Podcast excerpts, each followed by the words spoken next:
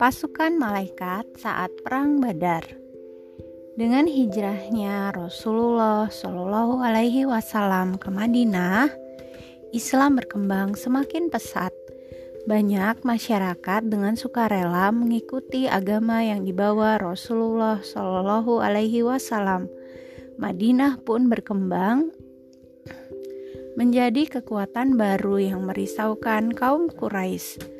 Dengan segala cara, mereka berusaha mengacaukan kehidupan Rasulullah Shallallahu Alaihi Wasallam. Sering orang-orang kafir itu menerobos pembatas Madinah, menerobos perbatasan Madinah, dan menyerang penggembala kambing yang ada di sana. Tidak hanya itu, mereka bahkan berani mengancam keselamatan Rasulullah Shallallahu Alaihi Wasallam karena itu, Rasulullah Shallallahu Alaihi Wasallam selalu berada dalam penjagaan para sahabatnya. Pada suatu hari, Rasulullah Shallallahu Alaihi Wasallam mendengar kabar kepulangan kafilah dagang Quraisy dari Syam. Kafilah dagang itu dipimpin oleh Abu Sufyan. Rasulullah Shallallahu Alaihi Wasallam berniat menghadang mereka. Harta kafilah dagang itu adalah harta milik kaum muslim yang dirampas oleh kaum Quraisy. Namun, rencana Rasulullah Shallallahu alaihi wasallam ini didengar oleh Abu Sufyan. Para kaum Yahudi Madinah yang kurang suka kepada Rasulullah Shallallahu alaihi wasallam membocorkan rencana ini kepada Abu Sufyan. Abu Sufyan pun mengalihkan rute perjalanannya agar lolos dari sergapan kaum muslim. Selain itu, Abu Sufyan mengirim utusan untuk memberitahu penduduk Mekah bahwa mereka hendak diserang oleh pasukan muslim. Mendengar berita itu, Abu Jahal langsung menghimpun pasukan. Mereka hendak menyerang balik pasukan muslim. Jumlah pasukan Quraisy sebanyak seribu orang. Sementara itu, jumlah pasukan muslim hanya 313 orang. Saat pasukan kafir sedang dalam perjalanan menuju Madinah, Abu Sufyan mengirim utusan agar mereka kembali lagi ke Mekah. Namun, pantang Abi, pantang bagi Abu Jahal untuk mundur. Demi Tuhan, kami tidak akan kembali hingga kami tiba di Badar, kata Abu Jahal. Mereka bermalam di Badar selama tiga malam. Mereka pun berpesta di sana. Mereka menyembelih hewan, makan-makan, bermain judi sambil minum minuman keras dengan diiringi nyanyian para biduan. Melihat besarnya jumlah pasukan kafir, Rasulullah Shallallahu Alaihi Wasallam mengatur strategi. Mereka terlebih dahulu menguasai sumber air di sana. Dengan demikian, pasukan Quraisy akan kehausan selama peperangan berlangsung. Tidak henti-hentinya Rasulullah Shallallahu Alaihi Wasallam berdoa memohon petunjuk kepada Allah Subhanahu Wa Taala Ketika kaum muslim telah siap di posisi masing-masing, di kejauhan tampak debu mengepul. Itu menandakan jumlah jumlah pasukan kaum kafir begitu banyak. Namun itu tidak membuat nyali para pasukan muslim menjadi ciut. Mereka berperang atas keyakinan mereka membela Allah dan Rasul-Nya. Syahid adalah cita-cita mereka surga telah dijanjikan untuk para syuhada. Melihat pasukan kafir demikian besar, Abu Bakar selalu berada di samping kanan Rasulullah Shallallahu Alaihi Wasallam. Dia selalu melindungi Rasulullah Shallallahu Alaihi Wasallam. Sudah menjadi kebiasaan di kalangan Quraisy sebelum peperangan dimulai, para pahlawan dari pihak mereka harus bertempur satu lawan satu. Pihak kafir Quraisy menurunkan Utbah bin Rabiah, Syaibah bin Rabiah, dan Walid bin Utbah. Pihak kaum muslim menurunkan Hamzah bin Abdul Muthalib, Ali bin Abi Thalib, serta Ubaidah bin Al-Haris. Dalam perang tanding itu, ketiga jagoan kaum kafir menemui ajalnya. Dari pihak muslim, hanya Ubaidah bin Al-Haris yang syahid. Dia meninggal dunia di Asyafra empat atau lima hari setelah perang Badar di tengah perjalanan pulang ke Madinah. Maju! Teriakan Abu Bakar menggema di telinga pasukan muslim. Dalam sekejap, mereka telah berhasil menerobos pasukan kafir. Tidak ada rasa takut dalam diri mereka, walaupun jumlah pasukan kafir itu sangat banyak. Lama-kelamaan, pasukan Muslim sedikit terdesak. Wahai Rasulullah, pasukan kita terpukul mundur. Apa yang harus kita lakukan? Seorang sahabat menghampiri Rasulullah Shallallahu Alaihi Wasallam. Beliau lalu berdoa kepada Allah Subhanahu wa Ta'ala, memohon pertolongan. Ya Allah, jika pasukan ini hancur pada hari ini, tentu Engkau tidak akan disembah lagi. Ya Allah, kecuali jika Engkau menghendaki untuk tidak disembah selamanya setelah hari ini. Tiba-tiba Rasulullah Shallallahu Alaihi Wasallam seperti diserang kantuk yang luar biasa. Namun dalam sekejap beliau kembali tegak seraya berkata, Gembiralah wahai Abu Bakar, telah datang pertolongan dari Allah kepadamu. Inilah Jibril yang datang sambil memegang tali kekang kuda yang ditungganginya di atas gumpalan debu.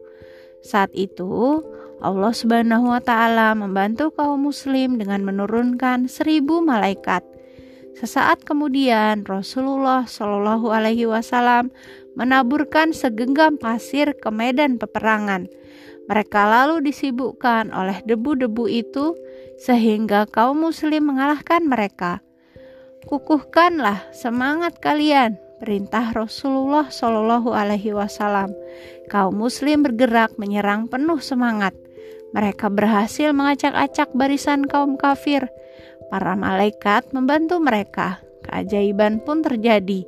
Dalam pertempuran itu, tiba-tiba pasukan musuh terluka tanpa tahu siapa yang menyerangnya.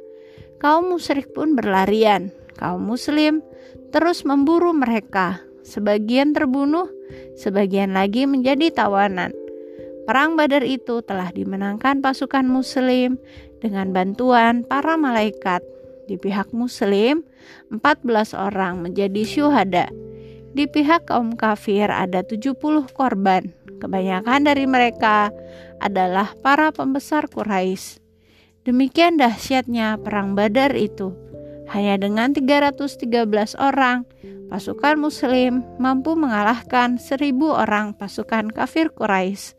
Semua berkat mukjizat yang dimiliki oleh Rasulullah Shallallahu alaihi wasallam. Mukjizat apa lagi yang dimiliki oleh Rasulullah Shallallahu Alaihi Wasallam. Nih, Quran Surat Al-Anfal ayat 9. Ingatlah ketika kamu memohon pertolongan kepada Tuhanmu, lalu diperkenankannya bagimu. Sungguh, aku akan mendatangkan bala bantuan kepadamu dengan seribu malaikat yang datang berturut-turut. Kisah selanjutnya tuh. Hidangan ikan al-anbar untuk 300 pasukan. Pada suatu hari Rasulullah Shallallahu Alaihi Wasallam mendengar mendengar ada kafilah dagang Quraisy yang akan melintasi pinggiran Madinah. Rasulullah Shallallahu Alaihi Wasallam langsung mengirimkan Abu Ubaidah bin Jarrah untuk pergi mengintai kafilah dagang itu. Bersama dengan 300 pasukan, mereka berangkat menuju Bani Junainah. Dengan semangat jihad yang luar biasa, 300 pasukan itu berangkat. Derap kaki kuda mereka membuat debu mengepul ke udara. Di tengah perjalanan, pasukan Abu Ubaidah bin Jarrah ini mendapat ujian dari Allah Subhanahu wa taala Bekal yang mereka siapkan membusuk hingga tidak bisa dimakan. Abu Ubaidah langsung memerintahkan pasukannya untuk berhemat. Mula-mula mereka memperoleh segenggam kurma untuk satu hari, sampai akhirnya mereka hanya mendapat jatah satu butir kurma setiap hari. Itu pun masih tidak mencukupi. Bekal mereka telah habis, kelaparan melanda pasukan Muslim. Akhirnya, mereka diperintahkan untuk menyembelih unta tunggangan mereka. Namun, semua itu belum cukup. Mereka masih saja kelaparan Kian lama, unta-unta yang mereka miliki semakin sedikit. Abu Ubaidah pun melarang prajuritnya untuk menyembelih unta. Mereka kemudian diperintahkan untuk memakan daun-daunan yang ada. Karena itulah pasukan mereka akhirnya terkenal sebagai pasukan Al-Khabat. Al-Khabat artinya dedaunan. Dalam keadaan lapar yang mendera, mereka terus saja berjalan Sampailah mereka di tepi pantai. Di sinilah Allah Subhanahu wa Ta'ala menunjukkan kekuasaannya. Saat pasukan Muslim tengah beristirahat, tiba-tiba mereka melihat seekor ikan paus yang sangat besar terdampar di tepi pantai. Abu Ubaidah melarang pasukannya memakan paus itu karena sudah mati. Namun, salah satu pasukannya mengabaikannya karena keadaannya darurat. Mereka pun makan ikan dari Al-Anbar. Lemak dari tubuh ikan itu mereka oleskan pada tubuh. Tubuh pasukan muslim pun kembali sehat dan kuat. Setelah kuat, Abu Ubaidah memutuskan untuk kembali ke Madinah. Dia melaporkan semuanya kepada Rasulullah Shallallahu Alaihi Wasallam mulai dari bekal yang membusuk hingga membuat mereka kelaparan sampai dengan terdamparnya ikan paus al-anbar. Makanlah rezeki yang telah Allah berikan. Apakah di antara kalian ada yang membawa dagingnya? Berikanlah kepada kami agar kami juga memakannya. Kata Rasulullah Shallallahu Alaihi Wasallam ketika Abu Ubaidah selesai bercerita.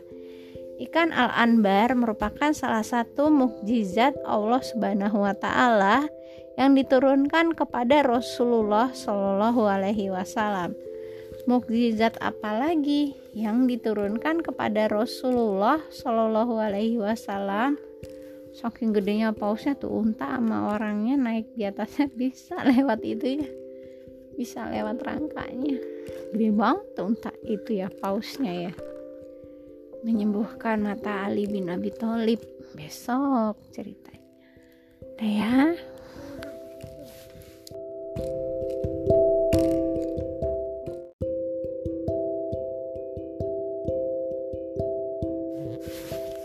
Keutamaan sholat berjamaah Laki-laki itu gundah, keinginannya begitu kuat untuk senantiasa patuh dan tunduk kepada perintah Allah Subhanahu wa taala dan rasulnya.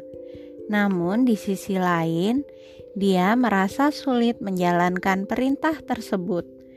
Tidak ada jalan lain, dia harus menemui Rasulullah Shallallahu alaihi wasallam dan menanyakan permasalahan yang dihadapinya. Wahai Rasulullah, Sesungguhnya aku adalah orang yang buta.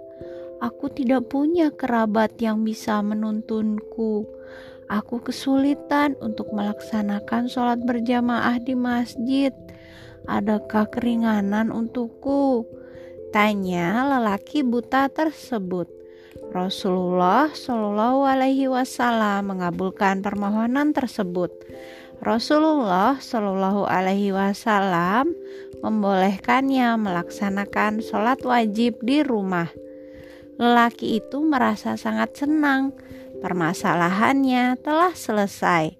Dia mendapat keringanan melaksanakan sholat wajib di rumah, tidak berjamaah di masjid. Dia pun segera pamit untuk pulang. Tunggu dulu, seru Rasulullah Shallallahu Alaihi Wasallam tiba-tiba. Lelaki itu menghentikan langkahnya. Dia berbalik dan kembali menghadap Rasulullah Shallallahu Alaihi Wasallam. Apakah suara azan terdengar sampai di telingamu? Tanya Rasulullah Shallallahu Alaihi Wasallam kemudian. Lelaki buta itu mengiyakan. Kalau begitu, datanglah ke masjid, penuhilah panggilan azan di sana. Ucap Rasulullah Shallallahu Alaihi Wasallam. Pada kesempatan lain, salah seorang sahabat yang juga buta mendatangi Rasulullah Shallallahu Alaihi Wasallam. Dia adalah Abdullah bin Amr bin Qais. Namun dia lebih dikenal dengan sebutan Ibnu Umi Maktum atau Abdullah bin Umi Maktum. Abdullah bin Umi Maktum menanyakan hal yang sama. Dia khawatir dengan keadaan kota Madinah. Pada waktu itu banyak binatang berbisa dan buas di sana. Abdullah bin Umi Maktum takut terjadi hal yang tidak diinginkan. Jika engkau mendengar seruan azan, hayya 'ala sholah, hayya 'alal falah. Datang dan penuhi seruan itu. Rasulullah Shallallahu alaihi wasallam menjawab pertanyaan tersebut. Dua kisah tadi menunjukkan keutamaan sholat berjamaah. Salah satunya adalah pahalanya 27 derajat lebih utama dibandingkan sholat sendirian. Karena keutamaannya Rasulullah Shallallahu Alaihi Wasallam selalu melaksanakan sholat secara berjamaah. Bilal ditunjuk sebagai muazin. Sesekali Bilal digantikan oleh Abdullah bin Umi Maktum. Muazin ialah orang yang mengumandangkan azan. Bilal dipilih karena memiliki suara yang lantang dan merdu. Ketika menjadi imam, Rasulullah Shallallahu Alaihi Wasallam sebenarnya sedang mengajarkan para sahabat tata cara sholat. Selain sholat wajib, dianjurkan juga untuk melaksanakan sholat sunnah. Sholat sunnah mempunyai banyak keutamaan Salah satunya adalah bisa untuk membangun rumah. Bagaimana bisa sholat untuk membangun rumah? Sholat untuk membangun rumah. Tuh, keutamaan sholat rawatib besok. Lanjutnya.